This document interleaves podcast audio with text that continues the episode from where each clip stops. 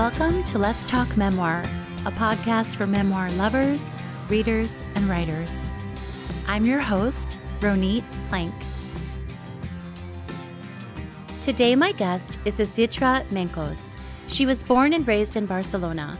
She spent her 20s experimenting with the new freedoms afforded by the end of Franco's dictatorship in Spain while immersing herself in books and dancing. She freelanced for prestigious publishing houses, traveled the world as a tour leader, and worked for the Olympic Committee. In 1992, she moved to the U.S. to earn a PhD in Spanish and Latin American contemporary literature at UC Berkeley, where she taught for 12 years. She also developed her own business as a writer and editor for Spanish speaking media. After a 10 year stint in corporate America, managing teams in several countries, she quit her job in 2016 to dedicate herself to writing. Since then, her essays have been widely published in literary journals and general interest magazines such as Chicago Quarterly Review, Front Porch Journal, The Huffington Post, Wisdom Well, and Wired. One was listed as notable in the Best American Essays anthology. Today, Isidra lives in Northern California with her husband and son. Her memoir, Promenade of Desire, came out on October 11th. Welcome, Isidra. Thank you, Ronnie. It is wonderful to be here. Thank you for having me. I'm so glad you're here, and I would love to start our conversation by having you share a bit about your memoir, Promenade of Desire. Sure. Promenade of Desire narrates my journey from repression to liberation in tandem with Spain's transition from dictatorship to democracy. The women of my generation, uh, we were raised to be Catholic virgin maidens. It was a, a, dictatorship that was very closely allied to the Catholic Church. But then, when the dictator Franco died in 1975, we became seductive Mata Haris. the democratic transition took a few years, but but the change culturally and sexually came overnight. It was like if all of a sudden the hippie era had bloomed in Spain 10 years after than the US. So we went from a country where you couldn't even kiss in public, they could literally take you to jail for indecent behavior, to all of a sudden every magazine cover was full of tits and butts and mm. the youth started experimenting with open relationships promiscuity drugs etc I was 17 when, when Franco died, so I went through this transformation. But at the same time, I was dealing with uh, childhood traumas and, and, a huge amount of insecurity. I, I was trying to find love through sex, but the reality is that I was searching for intimacy, and it's very hard to find in one night stands. yeah. So, uh, like like many of my peers, I got a little bit lost in all that change, and, and it took me a while until I was able to reclaim my whole self and reclaim my sensuality without any shame and with all confidence. So that's the story, this coming of age in the memoir, which is both my sexual awakening and the country's sexual and political awa- awakening. Hmm I love the way you covered so much in that summary. There's so much going on. And I think for me, I'm embarrassed to admit this is one of the first stories I've read set in this time period and place. Have you read a lot of memoir or novels that have similar settings and times as yours? You know, in Spain, the memoir gen- genre is not very popular yet. There isn't a Mm-hmm. whole lot of memoirs, unless it's, you know, a few ones that are from celebrities. So there isn't a whole lot based on that period of time, and definitely not a lot of memoirs in Spain. That said, you know, I was always fascinated by the interplay between politics and private lives. Mm. And uh, I, I, in fact, that's a lot of what I did during my PhD. I studied a lot that kind of interplay and it was very important to me to uh, to talk about that in my memoir that it wasn't just my story because i kind of feel like it's the story of a generation because we went hmm through through this change that was so sudden so abrupt after the death of the dictatorship that it, it- we just went from one side to the opposite extreme. And so i i had a very strong foundation in history from my studies and i just wanted to to do that to do something that wasn't just me it was more hmm than me. Hmm To your knowledge, did the majority of people your age and your generation drop into this new lifestyle and sexual awakening similar to you? Were there people who really resisted the changes? Oh, yes, absolutely. I mean, there was still a lot of conservative forces that were underlying the change into a democracy that just kept doing as they usually did. But the people I moved with, you know, I was 17 when this happened, so it was my first year at university, and my friends there, and then the friends that I uh, gained afterwards, they were all in this kind of uh, counterculture, activist, bohemian way of life, and definitely everybody who surrounded me went kind of in that direction. Mm-hmm. Yeah. Mm-hmm. So, when did you know? You know, you, you worked a lot, you had lots of different roles, you danced, you traveled, you did so many different things in your life, but you were writing. And when did you know that you needed to write this story of your sexual awakening and dealing with shame and secrets? You know, it's funny because I never thought I would write memoir in my life. I, I, I love That's like me too. Yes, yes. I, I, I fell into memoir almost by chance because what happened is that I had kind of stopped writing for a few years, quite a lot of years actually. I didn't write regularly and I I really felt a huge gap in my life. So finally I decided I was going to go get back into writing and in 2015, I attended a one day workshop at a Zen center. It was about Zen and writing. Mm. I really liked the teacher in that workshop, and the writing teacher, not the the monk, uh, although I like her too, but I specifically like the, the writing teacher a lot. Uh, his name was Roger Housden, and he was offering a course online starting the next week. So I decided, well, let me just enroll in that course, and that way I'm going to keep the momentum. Mm. Well, it happened to be a memoir course. And so I thought, well, I'll try it. And then as soon as I started writing memoir, I got completely hooked. And one of the things that hooked me was that I very innocently I thought, this is going to be a piece of cake. I already have the plot and the characters. It's going to be super easy.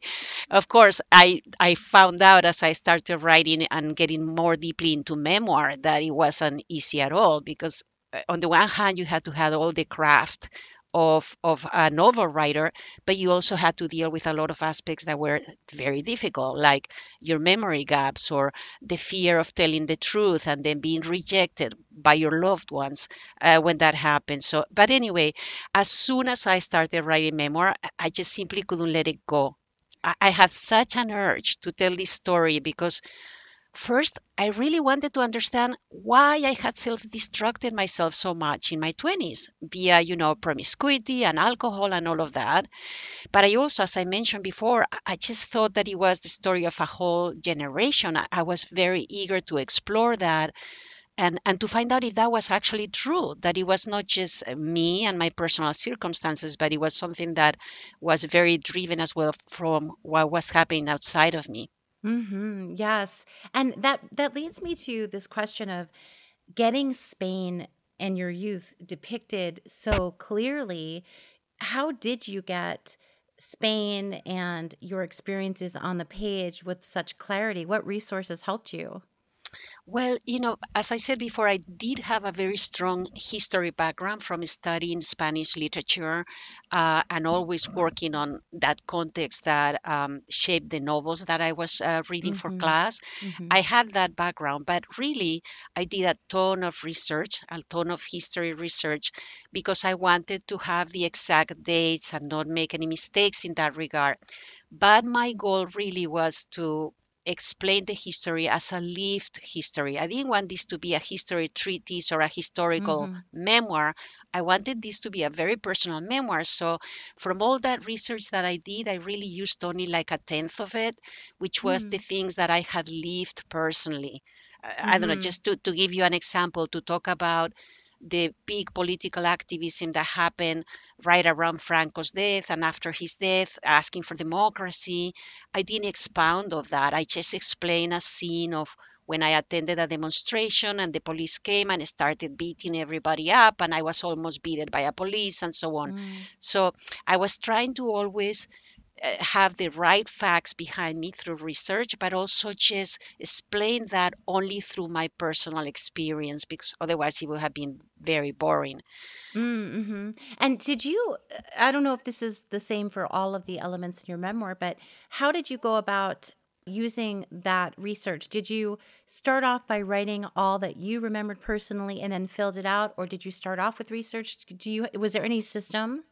That's very a very good question. I actually started by writing, just writing, writing, writing, writing, writing, and then after Sorry, that, I was just imagining that on a quote card. I just started yeah, by writing, writing, like that's that's really all there is. Yeah.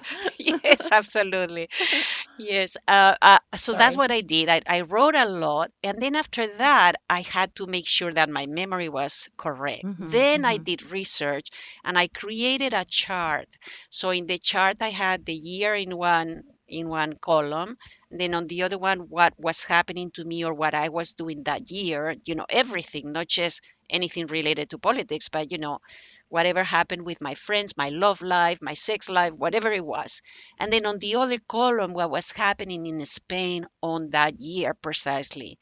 And then when I put those side by side, I could say, okay, I have, I don't know, 55 or 70 facts in the history column, but I'm going to only I'm only talking about these 25 in my memoir. Let me just make sure the facts are correct. And so that's mm-hmm, how I went about it. I went kind of like, I didn't want to start with the research because I didn't want it to, as I said before, you know, I just don't didn't want it to be like a history book or mm-hmm, or a historical memoir. It's not a historical memoir. It's a personal memoir. It's just a personal memoir that is very rooted on a very unique period in the history of Spain a, a mm-hmm, period that I feel is very relevant now in the US because it's kind mm-hmm. of like we're almost going a bit in the opposite direction, right? Where we have a lot of issues with the democracy and uh, democratic rights that are being threatened from one side or the other. So I feel like it's, it's almost like a warning or a wake up call of, hey, you know this is serious because when you Mm-hmm, you go through an authoritarian regime your life is affected in every single aspect. It's not just political it's everything. Uh, you know mm-hmm, languages other than spanish. Were banned for example. Spain has four languages. I was from barcelona. Barcelona uh, native language is catalan but it mm-hmm, was forbidden. So i couldn't actually even learn catalan you know to write it and to and to read it until I was 19. I was at mm-hmm. university. Franco had already died, and it came into the university curriculum. Before that, it was forbidden in school. So it, it, it just affects every aspect of your life. So it's something that we need to keep in mind here in the US as Mm-hmm, we see these democratic rights threatened, that this is a very serious thing. mm-hmm, mm-hmm. Now, early in your memoir, you introduce shame and and how it played a role in your life from a really young age. Can you talk about how you felt shame around your body and the ways that that affected the rest of your life and all your life beyond maybe just the body? Absolutely. Yes, that was a key key moment in my life and a key scene in the book that is towards the beginning of the book. And um, what happened is, well, of course, you know, as I said before, you know, the, the dictatorship was very strongly allied with the Catholic Church, and the Catholic Church was very uh, stringent in terms of sex, you know, so sex was only for marriage and for procreation within the marriage. Masturbation was a horrible sin that could send you straight to hell. It was just all very limited. And of Mm-hmm. course, at that time, talking about sex was taboo, especially in my family. My family was very Catholic. And so what happened is I was five years old and I discovered that touching myself brought this very nice tickle that made me feel really good. I had no mm-hmm. idea that was sexual in any way. It, it was just a sensual experience for me.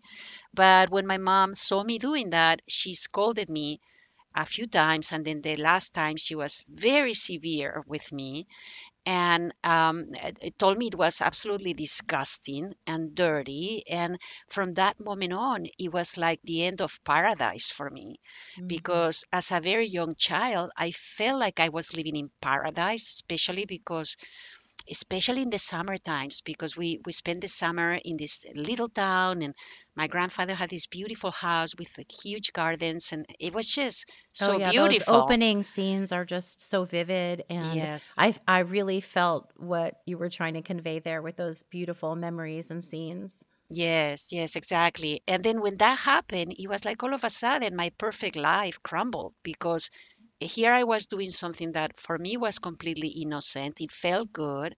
But then for my mom, it was disgusting. And I was 30 and she looked at me with such hate that I hmm just felt like she didn't love me anymore. So from that moment on, seeking pleasure for me became um, completely connected to shame. It, it felt like, you know, I, if I seek pleasure, I was going to lose the love of the people who I love the most. And so it, it created a huge block uh, with uh, between me and my my body and my own sensations.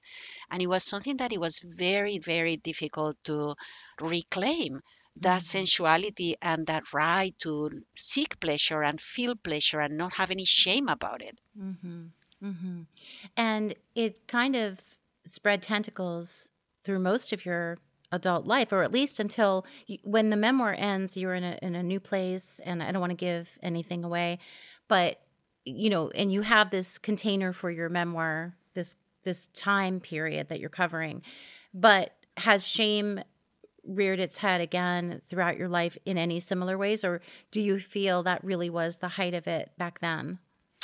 I think that shame comes a lot from insecurity. Uh, and you know, when when you do something wrong, uh, and Brené Brown says this beautifully, right? Mm-hmm. Instead of feeling shame, you need to feel guilt. You know, just hmm recognize you did something wrong, hmm and you know, just say, ask for forgiveness, and then move on. You cannot hmm just be buried in guilt. You and try hmm to be better the next time. However, when you grow with a lot of insecurity, and I had a lot of insecurity I lived in a house with we were 10 siblings and my parents, but everybody was very reserved and private and isolated and I felt lonely and unseen. So when you grow that way and then you add to that the sexual trauma that I had with my mother and I had was molested as well and hmm when you add all of that mix and you grow with that insecurity that you are worthless that that you're only worthy if you are used by men instead of hmm just being seen and appreciated. And you grow with that feeling of not being seen in your own family or understood. You ha- carry a lot of insecurity. And so what that what happens with that or at least that's what happened with me. I don't know if it hmm happens to everybody but to me, I think that whenever I did something that I wasn't proud of, instead of feeling guilt, I felt guilt, but I also felt shame because I felt like hmm there it is. Here I am again, this worthless person, you know, that doesn't hmm know how to do Yeah, those anything old young feelings, those those feelings from a long time ago that are kind of lodged within e- us. exactly. You know, and in my house, you know, I was a little bit different in a way. I was kind of a rebel. I was kind of leading a double life since I was very young with this issue with the sexuality because I did keep touching myself. Let me say that, but in secret, obviously. So being very young and kind of uh, having a double life and feeling a little bit different, and I was the black sheep in the family, the most rebellious in my family. I felt uh, also like attacked in a way, like I was a snob, that I wanted to be different. So hmm again, I developed a lot of shame about that. You know, when you are in a family of 10, uh, not everybody in the family is happy if you are different and, and do things in a different way. So you kind of develop again a shame of really showing yourself fully, right? hmm hmm And it's taken me many, many years to get over that. It's taken me a lot of years to become truly confident. And even now, I'll go through my periods of insecurity, but I have changed fundamentally. And I think it has come a lot with personal work and age, you know, just hmm aging, aging out of that uh, moment and just really reclaiming who I am in every single way, including that I am a writer. Hmm, yeah. And did did any on a side note, I hadn't planned on asking you this, but did any of your other siblings pursue arts or the creative creative work at all? I I have one brother uh, who I know writes. He writes haikus, and I think he's working on a novel. Uh, I don't know much about it because he's quite reserved, but Mhm. I know he's doing that. He's the only one that I Mhm. know of that has an artistic bent. I did have a brother when I was when he was young. He was publishing a magazine, a little magazine about the leisure activities in Barcelona. It was the first of its kind, and, and he was more in that vein. Mhm. But then, you know, he didn't have enough money to continue the venture, and then he just uh, refocused on his career as a lawyer. Mm. So, what concerns, if any, did you have about sharing what you experienced in your family in these pages for all to read? I do have a lot of concerns. The moment that we're talking right now, uh, my book is still not out, and my family has not read it. So that's my biggest fear is that they will read it and they will be very upset.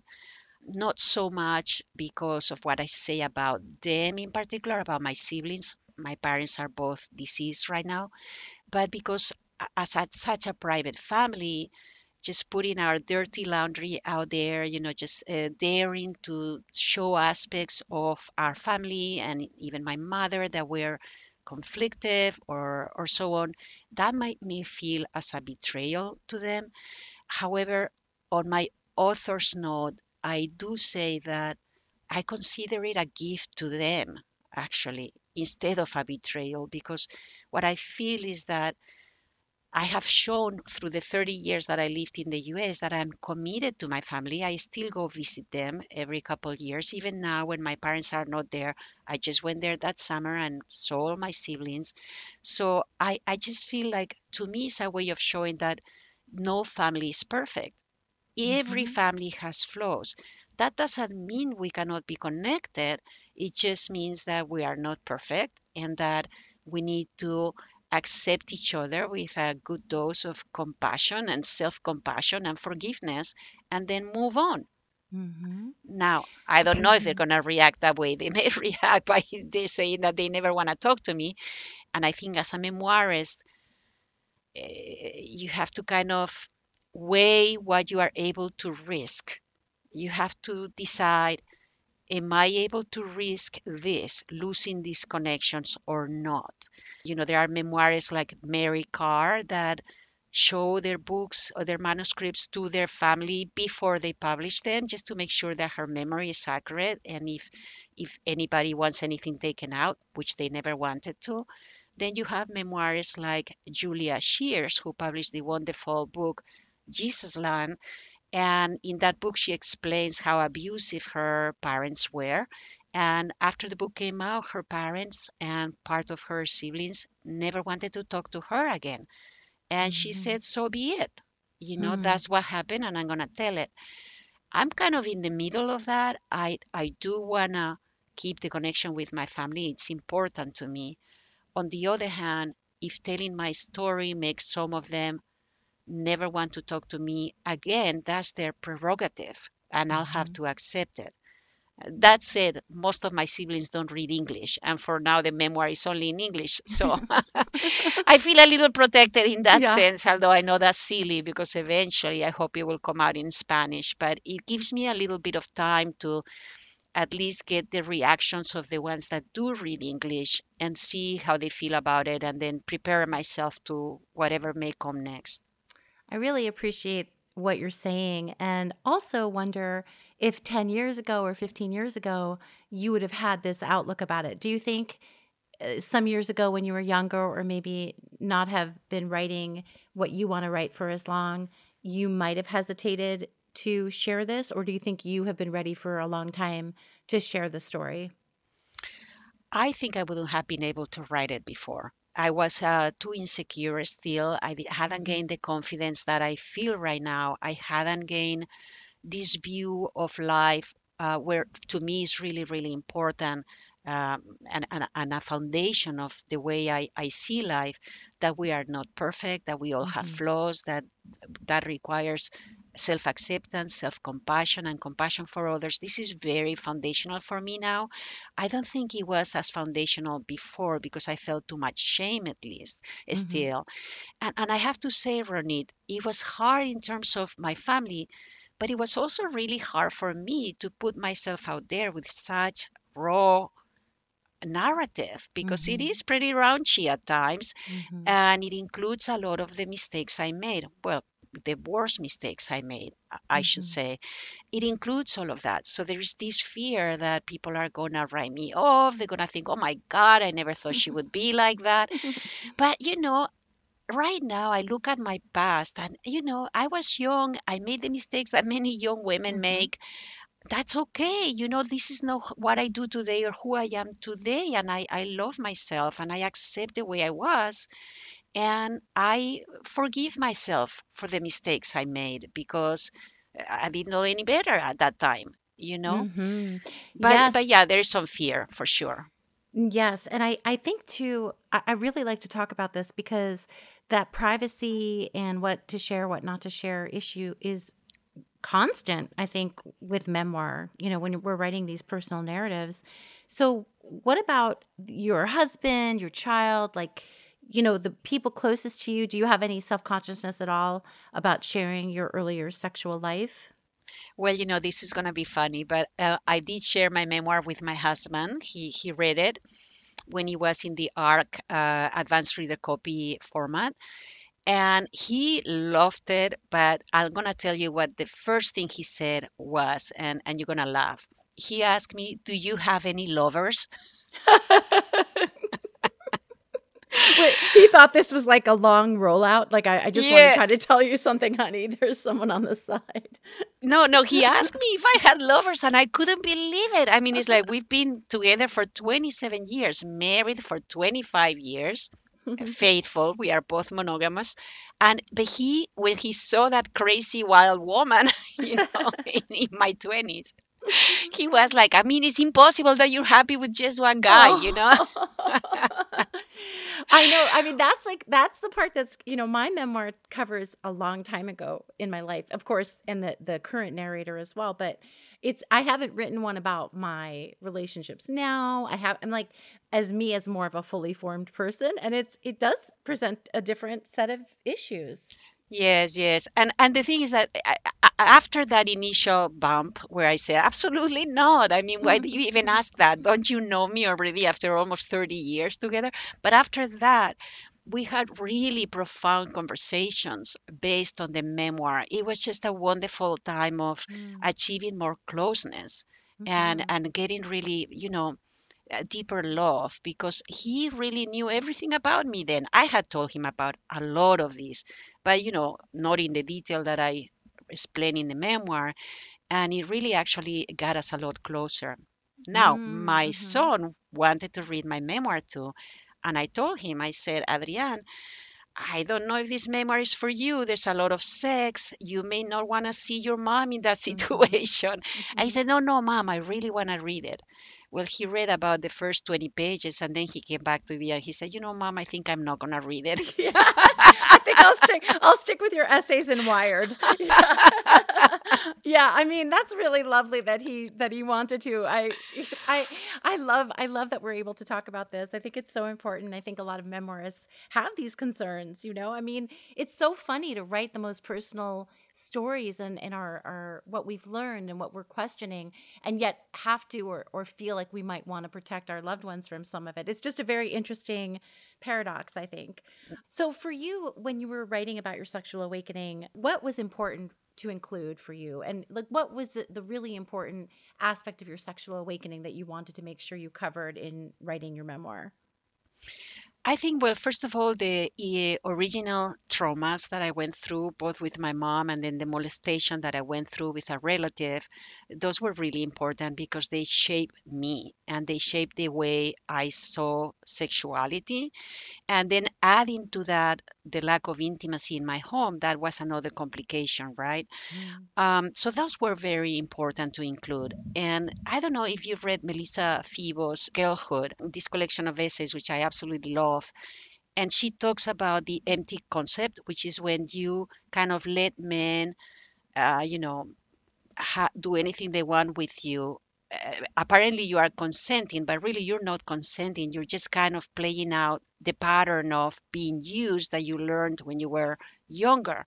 mhm, And that's what happened to me So for me, including the the 20s, the period of the 20s where there was a lot of promiscuity and a lot of one night stands and a lot of boyfriends and living boyfriends and so on, um, it was important to be raw and honest about it because it was so directly related. It was really a consequence from this upbringing that I had that was so repressed. And then, you know, you kind of go to the other extreme, plus also the traumas that I had lived through, the empty consent that I had learned since I was a child. That was the way to attract male attention. Mm. And it was, I just wanted to be honest. You know, this is who I was. This is, I was trying to find my confidence through men and eh, that didn't work out you know Mhm. i had to Mhm. learn to find that confidence through my own self Mhm. So, is there any aspect of writing memoir aside from the the secrets and you know deciding what to disclose and share that you find particularly challenging in terms of craft? yes i think one of the uh, the biggest issues uh, oh well i'll say two or three perhaps but one of them is uh, your memory has a lot of gaps and uh, Mhm. you know you're trying to figure out do I remember this correctly? Did I not remember this correctly? Uh, You have a lot of insecurity around that. So, luckily, I had some journals that helped me place things correctly. But I also did show uh, some chapters to some of my ex boyfriends and uh, commented them and asked for details to some friends. So, that helped out with that. But I think the biggest issue is finding your topic. Mm. Is really trying to be sure that you're not trying to tell everything. That you're Mm. you're really clear about what your main topic or main topics are, and then then you're kind of editing out a lot of the things in your life. Because if you were explaining from beginning to end everything that happened, it would be an 800 pages book and it would be Mhm. boring and it would be an autobiography. It wouldn't be a memoir. Mhm. So I think just having that discipline. I mean, just to, to tell you that my first version of the memoir had 120,000 words. Mm. The last version had 84,000 or 86,000. So Mhm. I chucked out a third of the initial memoir or so, or I Mhm. don't know how much, but 20% at least. And, and I needed to be very disciplined about staying close to the theme and, and making sure that I wasn't just going in every direction. Mm-hmm. Yes. And how long did it take you, do you think, from the beginning to the end, so so to speak, of writing the book? How how long? How how long was the process? It was about six years. I started writing little fragments in 2015 uh, through classes. And then in 2016, I quit my job to focus more on memoir writing, on writing. And uh, I, I launched my own business on the side and I started taking a lot of classes. And so I was writing like little fragments for the classes uh, in 2016. And then I just started really shaping the narrative and adding more and filling gaps. I, I did a lot of drafts. I mean, I lost count, but I, I definitely like 14 drafts or more of Mhm. this memoir. And I, I have to tell you, I was even editing the memoir when it was in the arc. I, I, I thought it was done, but once I read it in book format, I still had a lot of edits, little edits, but I still Mhm. had a lot of things, you know. And now I'm scared to read it again because I'm sure I would change things still. I had that same reaction. I thought I, I can't even look at it. I can't. So so can you share some of your favorite memoirs, some of the books that have helped you a lot in your in your own process of writing? Sure. I, I have a pretty eclectic taste in memoirs. On the one hand, I love classic memoirs, you know, classic storytelling like Mary Karr's The Liars Club or Lit or Angela's Ashes by Frank McCourt. But then I also love experimental memoirs, you know, like Carmen Maria Machado Mhm. or, you know, Melissa Febos. I adore. She's my latest literary crush. Mhm. And then I love fun memoirs like Augusten Burroughs' Dry or David Sedaris collections. I know I am not funny. I, I mean, I, I don't even try because I, I don't know how to be funny. But I, I do love their their uh, books as well. And I have to say, David Sedaris' essays have been a big inspiration for me for personal essays more than for a memoir, but for personal essays. But yeah, I, am quite eclectic. Mm-hmm. And do you have some advice? You know, you you've shared so much about the writing process and sharing these private memories that took you a long time to be able to come to grips with. So, do you have any last words of advice you'd like to share with memoirists or writers in general about, you know, how to approach writing or even about how to go about sharing, you know, family and sexual history in their books? Anything you want. This is your opportunity. Hmm. Well, it's not going to be a very original piece of advice, but I'll tell you two. The first one is you can't edit a blank page. So write grab and then fix it. And the second one, this is uh, very personal, but I, I'd say that look for feedback. Absolutely, you know, a book is always a collaboration, but also trust your gut feeling. Trust your gut feeling. You know your book better than anybody else. So, for example, uh, I had a lot of uh, back and forth with my editor about my book title. She didn't like my title in progress. And we went back and forth, I don't know how many times. And I had a list of like 50 possible titles. I just couldn't really fall in love with the ones she was suggesting or the ones I came up with until I finally settled on the title. And immediately I knew this was the title for my memoir once I, I, I found it. So trust your gut feeling. And, and everybody has loved it. Everybody mm-hmm. loves this title. So my gut feeling was was right. And, and same with the, the beginning of my memoir. I had a lot of different beginnings for my memoir. And even my developmental editor wanted a different beginning for my memoir than the one I actually have now. Mm. But my gut feeling was no, I, I need to start with this piece that is it just sets this scene for the family and it's, is very vivid and is mm-hmm. it just throws you in the middle of the family and the summer and that paradise that I lived through as a child. And it was very very strong feeling and I went with it and and I hope it's the right decision you know? Well I hear yes I appreciate that very much. And also as readers you know, readers know they're pretty smart. And so when you opened your memoir that way, I understood there's sort of an agreement. There's sort of like this idea of it's starting like this. So I know it's going to change. I know something is going to happen to yeah. disturb this because yeah. we're readers and we understand what you're trying to tell us, yeah. right? Mm-hmm. And there's a mystery there and also tension because you realize you are setting the scene for something that will change. Yes, exactly. Mm-hmm, mm-hmm. exactly. So, Isidra, where can people find you? Where are the best places online or your website where readers can find you? They can find me in my website, isidramencos.com, I-S-I-D-R-A-M-E-N-C-O-S.com. And I'm in social media. They can find me on Instagram, in Facebook, always at Isidra Mencos, in Twitter, and Twitter, uh, LinkedIn, everywhere. Great. Thank you so much for being my guest and for having this conversation with me. I really learned a lot. Thank you, Ronit. Thank you so much for having me. I love your podcast, so this was a great honor for me. Thank you for tuning in to Let's Talk Memoir. For more about this episode and my guest, please visit the link in the show notes or on Instagram at Ronit Plank. That's R O N I T P L A N K. You can also follow me on Twitter, Facebook, and TikTok. If you liked this episode of Let's Talk Memoir, please go ahead and share it with your friends and subscribe. And if you have two more seconds, you can rate and review it on Apple Podcasts, which really does help other people find the show. Thank you so much for being here.